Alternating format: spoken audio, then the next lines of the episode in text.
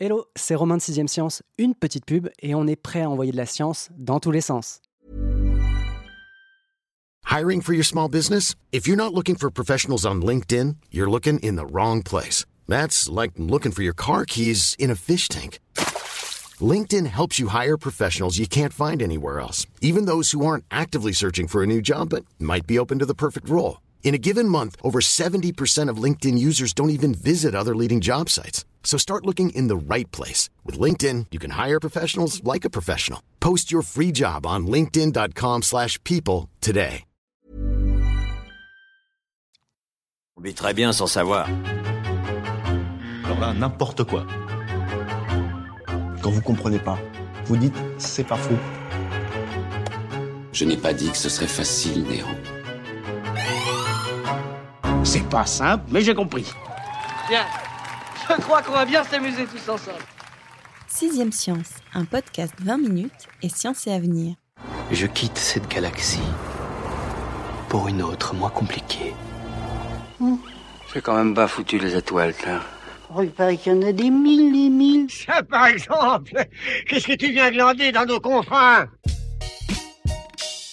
100 000 milliards de milliards de kilomètres, c'est pas le bout du monde. Non, là, on touche aux limites de l'univers. À cette distance, qui demanderait quand même un compteur à 24 zéros et du coup un tableau de bord XXL, réside donc GNZ11, la galaxie la plus lointaine jamais observée. Sa lumière a mis 13,4 milliards d'années à nous parvenir. Les astronomes la voient donc telle qu'elle était lorsque l'univers avait encore ses dents de lait. Car voyager dans l'espace, c'est aussi remonter le temps, pour reprendre les mots de mon invité, l'expert physique et astrophysique de Sciences et Avenir, Fabrice Nico.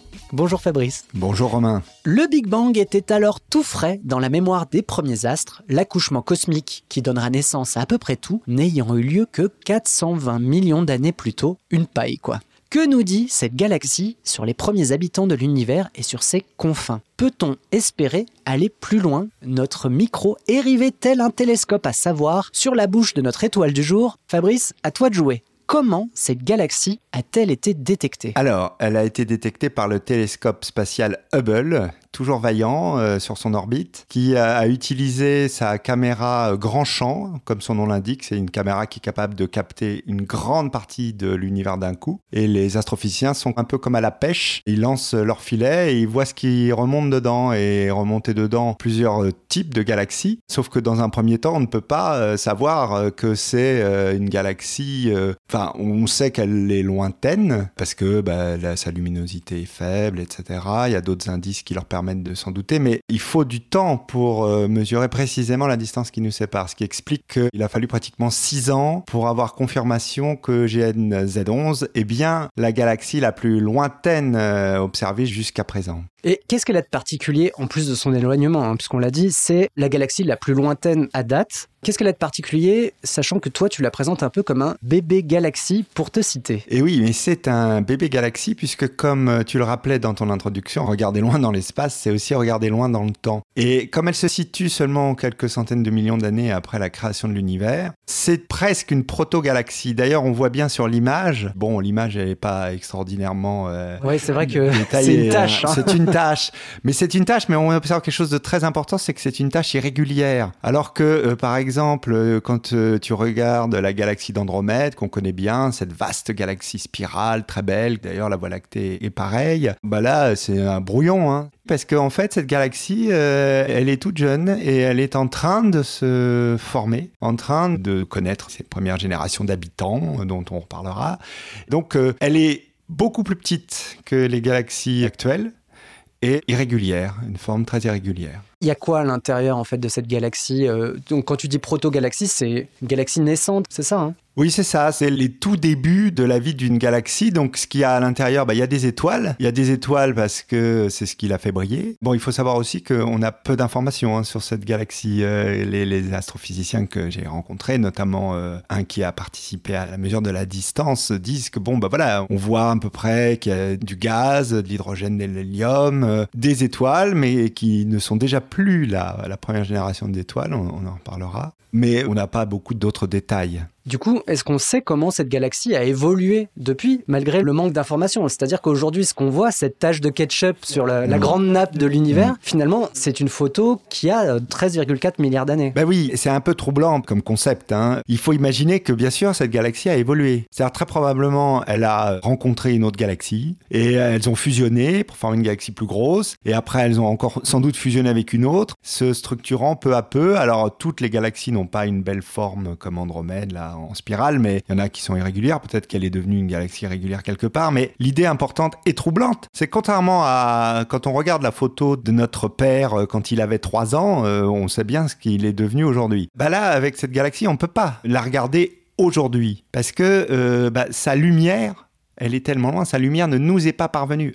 La seule lumière qui nous parvient d'elle pour l'instant, c'est celle-ci à 13,4 euh, milliards d'années et il n'y a pas à transiger. Elle est comme ça pour nous aujourd'hui, même si on sait qu'elle a évolué pendant euh, des milliards d'années ensuite. Ça veut dire qu'en fait, on a pu passer à côté de certaines choses, vu que en gros, ce qu'on a, c'est des instantanés, et vu qu'on a des photos qui remontent à 2014 et non pas à quelques millions d'années plus tôt sur notre bonne vieille Terre, on a pu passer à côté peut-être d'étoiles présentes dans cette galaxie, parce que ce que j'ai appris dans ton dossier, c'est que les premières étoiles, en fait, elles sont très éphémères. Oui, oui. En fait, le Graal un peu euh, pour les astrophysiciens, c'est d'observer ces premières étoiles parce que finalement, là, on est vraiment au tout début de l'univers. On ne sait pas bien encore ce qui s'est formé en premier, les galaxies, les étoiles, sachant que les galaxies sont des concentrations d'étoiles. Mais est-ce que les étoiles se sont formées au milieu de proto-galaxies qui étaient là Ou est-ce que les étoiles se sont formées à droite à gauche, elles se sont assemblées en galaxies Tout ça n'est pas très très très clair. Et tout ce qu'on sait, et ça on le sait grâce à des modèles, parce qu'on les a toujours pas vus, c'est que la toute première génération d'étoiles, c'était des bambocheuses. Elles brillaient 100 fois ou 1000 fois plus que le Soleil, elles étaient aussi beaucoup plus massives, et conséquence de ça, elles ont cramé tout leur combustible en quelques millions d'années. Donc elles sont probablement mortes, euh, elles ont explosé en, en supernovae. Leur matière, ce qu'elles ont formé, a permis de former des générations successives Mm. d'étoiles. C'est probablement, c'est même à coup sûr, d'après ce que m'ont dit mes interlocuteurs, ce qu'on voit dans cette galaxie euh, GNZ11, même si on n'est pas capable de distinguer euh, les étoiles hein, sur cette tâche. Mais enfin, c'est déjà plus la première génération. La première génération a été là. Il y a une belle image de David Elbaz, euh,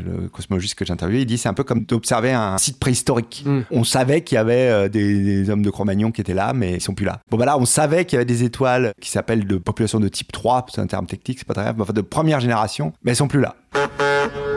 Va-t-on, mademoiselle Dans les étoiles. Et est-ce qu'on sait comment se forment quand même ces premières étoiles À partir de quoi elles naissent? Oui, oui, parce que précisément là, on a des modèles. Parce que finalement, c'est pas très compliqué. Là, on va remonter vraiment très, très, très loin dans le temps, puisque au tout début de l'univers, juste après le Big Bang, il y a que des atomes d'hydrogène, d'hélium. En gros, c'est ça. C'est-à-dire les gaz les plus légers qui soient.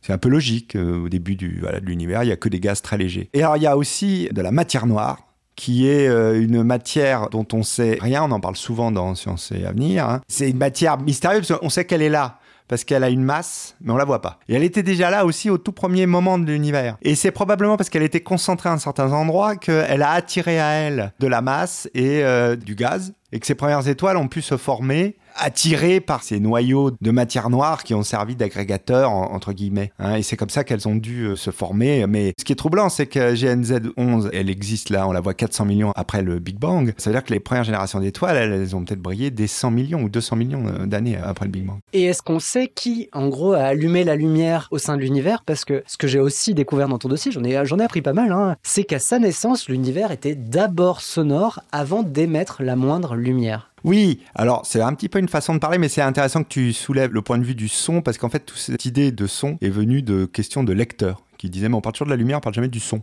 Alors moi au début je me suis dit bah oui parce qu'on n'en parle pas parce qu'il n'y a rien à dire. Il n'y a pas d'air, donc euh, Voilà, c'est ça.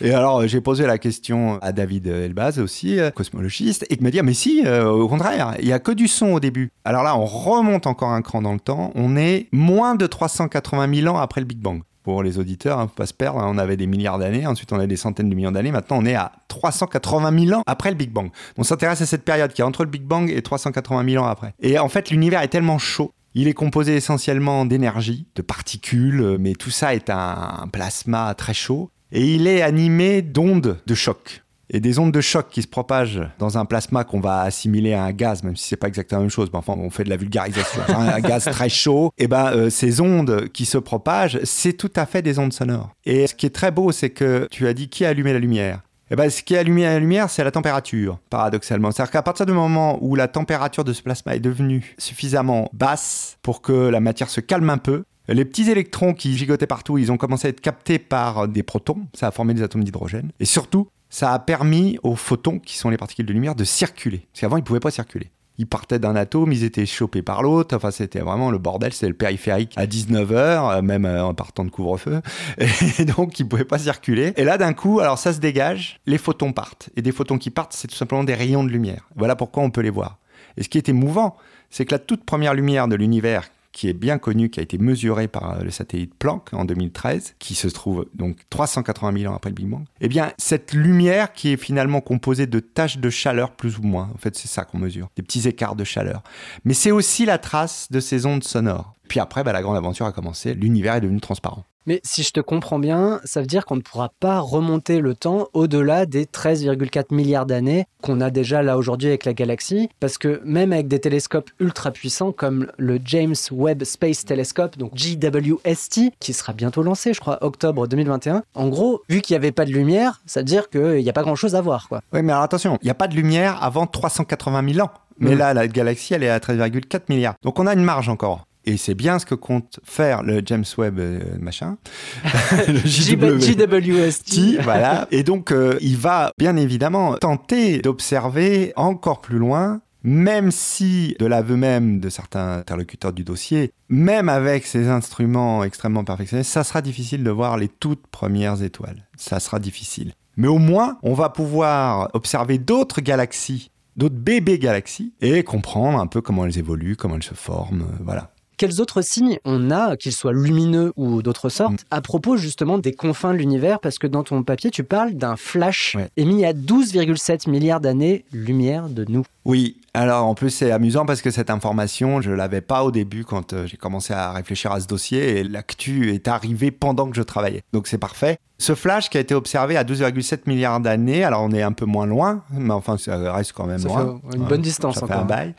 Il a été émis par un trou noir supermassif. Quand je dis supermassif, c'est un milliard de fois la masse du Soleil quand même. Et qui est en train de faire ripaille il a absorbé euh, un nuage de gaz ou une étoile qui passait par là. Et euh, ce qui se passe quand euh, de la matière s'approche d'un tel trou noir, c'est qu'elle commence à tourner autour, à tourner autour de plus en plus vite, de plus en plus vite. Et avant de disparaître dans le trou noir, elle émet énormément d'énergie. Il faut savoir que ce flash est absolument d'une puissance délirante puisque il est plus long que notre galaxie. Ce flash, vous imaginez comme ça, comme un flash au-dessus des malheureuses discothèques là qui peuvent pas rouvrir, bah, qui avaient des flashs laser. Bon bah voilà, il faut imaginer comme un rayon comme ça qui est plus grand que la galaxie, qui a été émis euh, à cette distance-là. Et ce qui est très intéressant, ça veut dire que donc il n'y avait pas que des étoiles dans les premières galaxies, il y avait aussi des trous noirs c'est les deux habitants principaux probablement de ces galaxies à, peine nées. C'est un peu les primo-accédants de l'univers, c'est ça que notre Voilà, c'est ça. C'est eux qui étaient là, les premiers. Je préfère l'immobilité qui règne ici. Je suis fatigué de la Terre. J'imagine que les trous noirs apparaissent à partir d'étoiles au départ. Donc ça voudrait dire que les étoiles sont apparues avant les trous noirs ou est-ce que euh, c'est une relation qui est un peu euh, basique de mon côté? Alors ah bah là, on est en plein dans la recherche. Parce que c'est pas du tout tranché cette affaire. Normalement, selon la théorie qui marche très bien, un trou noir se forme lorsque une étoile euh, assez massive en fin de vie a plus de combustible à brûler entre guillemets, elle s'effondre sur elle-même. Et elle s'effondre tellement qu'elle finit par euh, former ce qu'on appelle une singularité, en gros un endroit d'une densité telle que rien peut s'en échapper, pas même la lumière donc euh, voilà, ça c'est la définition des trous noirs. Et alors après, le truc c'est que des trous noirs, euh, il y en a de 5 masses solaires, 10 masses solaires, 50 000 masses solaires, 100 000, des millions, des milliards. Il faut savoir comment ils ont pu se former. Alors euh, la méthode la plus simple, c'est de dire, bah c'est pas compliqué, vous avez un beau petit trou noir de 5 masses solaires, il en rencontre un autre de 10, ça fait un, trou noir de 15 à peu près, parce qu'il y a un peu d'énergie perdue entre temps. Mais enfin voilà, pour arriver à des milliards de masses solaires, bah, il faut des sacrées rencontres, hein. c'est mythique chez les trous noirs, hein. Parce que euh, pour agréger autant de matière, il faut du temps. Et c'est ce qui est très intéressant dans la découverte de ce trou noir, parce qu'en plus, il n'est pas le seul. Hein. On a déjà observé des trous noirs euh, supermassifs, très loin, euh, donc très tôt dans l'histoire de l'univers. Ils n'ont pas eu le temps théoriquement de se former comme ça. C'est très compliqué d'expliquer comment ils ont pu se former. Oui, c'est ça. C'est en gros, on les voit très loin, donc ça veut dire qu'ils sont apparus très tôt, mais ils sont tellement gros qu'ils n'ont pas pu se former par agrégation d'autres petits trous noirs. Quoi. Voilà. Exactement. Expliquer la formation de ces trous noirs, c'est un enjeu actuel très fort en astrophysique. En gros, il y a deux voies. Celle, malgré tout, d'expliquer par des fusions. Sauf que là, il faudrait trouver des trous noirs de masse intermédiaire qui font déjà au moins 100 000 masses solaires pour que ça soit crédible d'arriver très vite à des masses importantes. Alors là aussi, hasard du calendrier, alors que j'écrivais ce dossier, on a découvert le premier trou noir intermédiaire de 55 000 masses solaires. Parce que jusqu'à présent, on n'en voyait pas. On voyait que des gros, en fait. On voyait des très gros ou des petits, c'est-à-dire de quelques dizaines de masses solaires. Mais on voyait pas les intermédiaires. Bon, bah là, on a vu le premier. Donc ça peut être une bonne piste. Et puis il y a une autre hypothèse qui est très belle, d'imaginer que les trous noirs euh, se sont formés euh, avant même peut-être les étoiles. Et alors comment se forme un trou noir comme ça à partir de rien entre guillemets? Et oui, ça c'est une des théories. C'est absolument fascinant et, c'est très actuel. Hein. ça fait partie vraiment des choses que l'on cherche. Eh ben, il faut imaginer que dans les tout premiers moments euh, après le Big Bang, donc avant hmm. l'émission de la première lumière, on est vraiment entre 0 et 380 000 ans et en fait on est très très près après le Big Bang. L'univers c'est un concentré d'énergie, vraiment. Cette énergie elle n'est pas répartie euh, équitablement. Il y a des petites concentrations d'énergie à certains endroits et d'autres endroits plus dilués. Et ça on le sait en plus parce qu'on le voit dans la première lumière de l'univers. C'est aussi des informations qu'on arrive à tirer de cette première lumière. Et donc, des physiciens euh, théoriciens ont, fait un calcul qui ont montré que finalement, il suffisait d'une concentration de mémoire deux ou trois fois supérieure à la concentration moyenne en énergie en un endroit pour que ça fasse le même effet qu'une étoile qui s'effondre sur elle-même. Sauf que là, l'énergie est tout de suite disponible, elle se concentre en un point, elle tord l'espace-temps, c'est une traduction de la gravité, elle va vraiment faire un trou dans l'espace-temps, et ça fait un petit trou noir mais euh, donc euh, un trou noir qui peut avoir n'importe quelle masse. Alors que dans les trous noirs créés par les étoiles, on sait que c'est impossible si l'étoile fait moins de 1,4 fois la masse du Soleil. Elle peut pas créer de trou noir. Non. Par contre, ces trous noirs-là, qu'on appelle les trous noirs primordiaux, eux peuvent avoir n'importe quelle masse. Et ça veut dire qu'il peut s'en créer encore aujourd'hui de cette façon-là, potentiellement? Alors non. Il n'y a plus assez d'énergie Voilà, des fois on dit qu'il pourrait se créer des trous noirs, mais à des échelles ridicules. Donc euh, bon, euh, on ne peut pas le voir, on ne peut pas le détecter.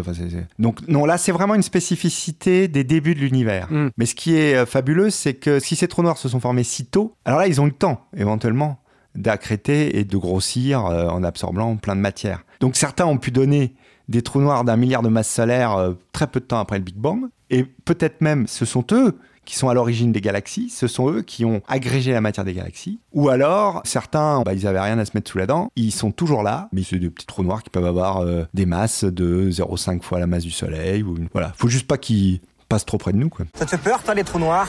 Ouais, ouais, vachement.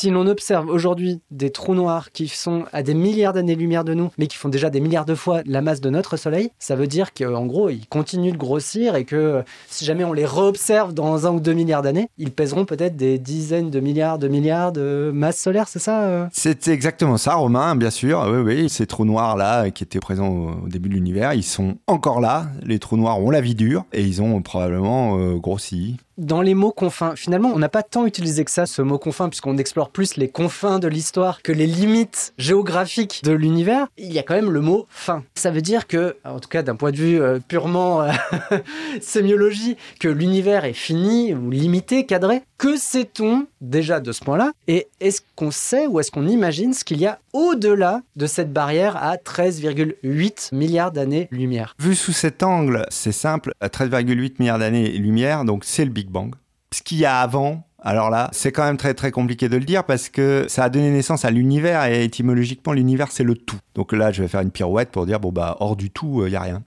Hein, mais bon, il y a des théories intéressantes comme le grand rebond. Par exemple, euh, le Big Bang aurait pu euh, être en fait la phase finale de la contraction d'un univers précédent. Voilà. Ça, c'est pour des considérations temporelles.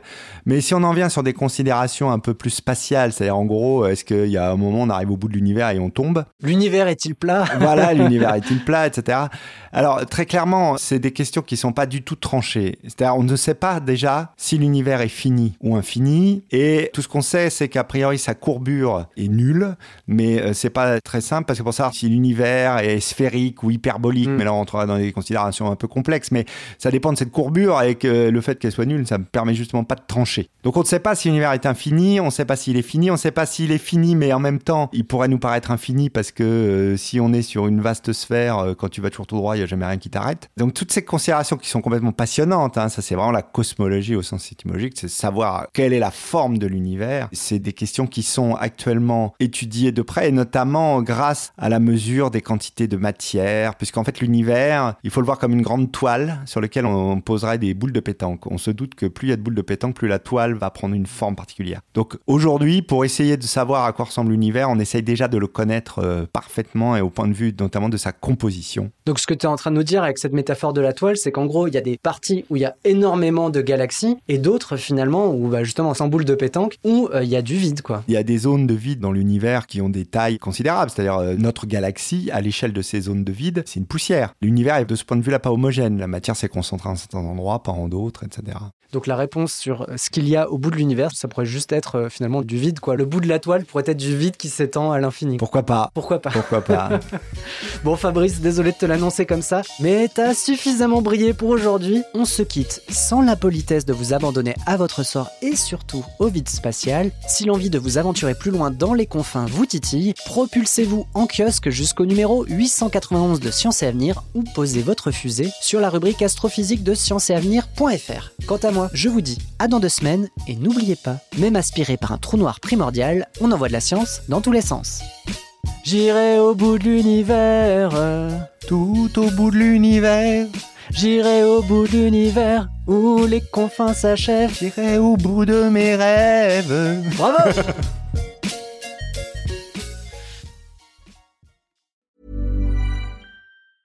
Mom deserves the best, and there's no better place to shop for Mother's Day than Whole Foods Market. They're your destination for unbeatable savings, from premium gifts to show-stopping flowers and irresistible desserts. Start by saving 33% with Prime on all body care and candles. Then get a 15-stem bunch of tulips for just $9.99 each with Prime. Round out Mom's menu with festive rosé, irresistible berry chantilly cake, and more special treats. Come celebrate Mother's Day at Whole Foods Market.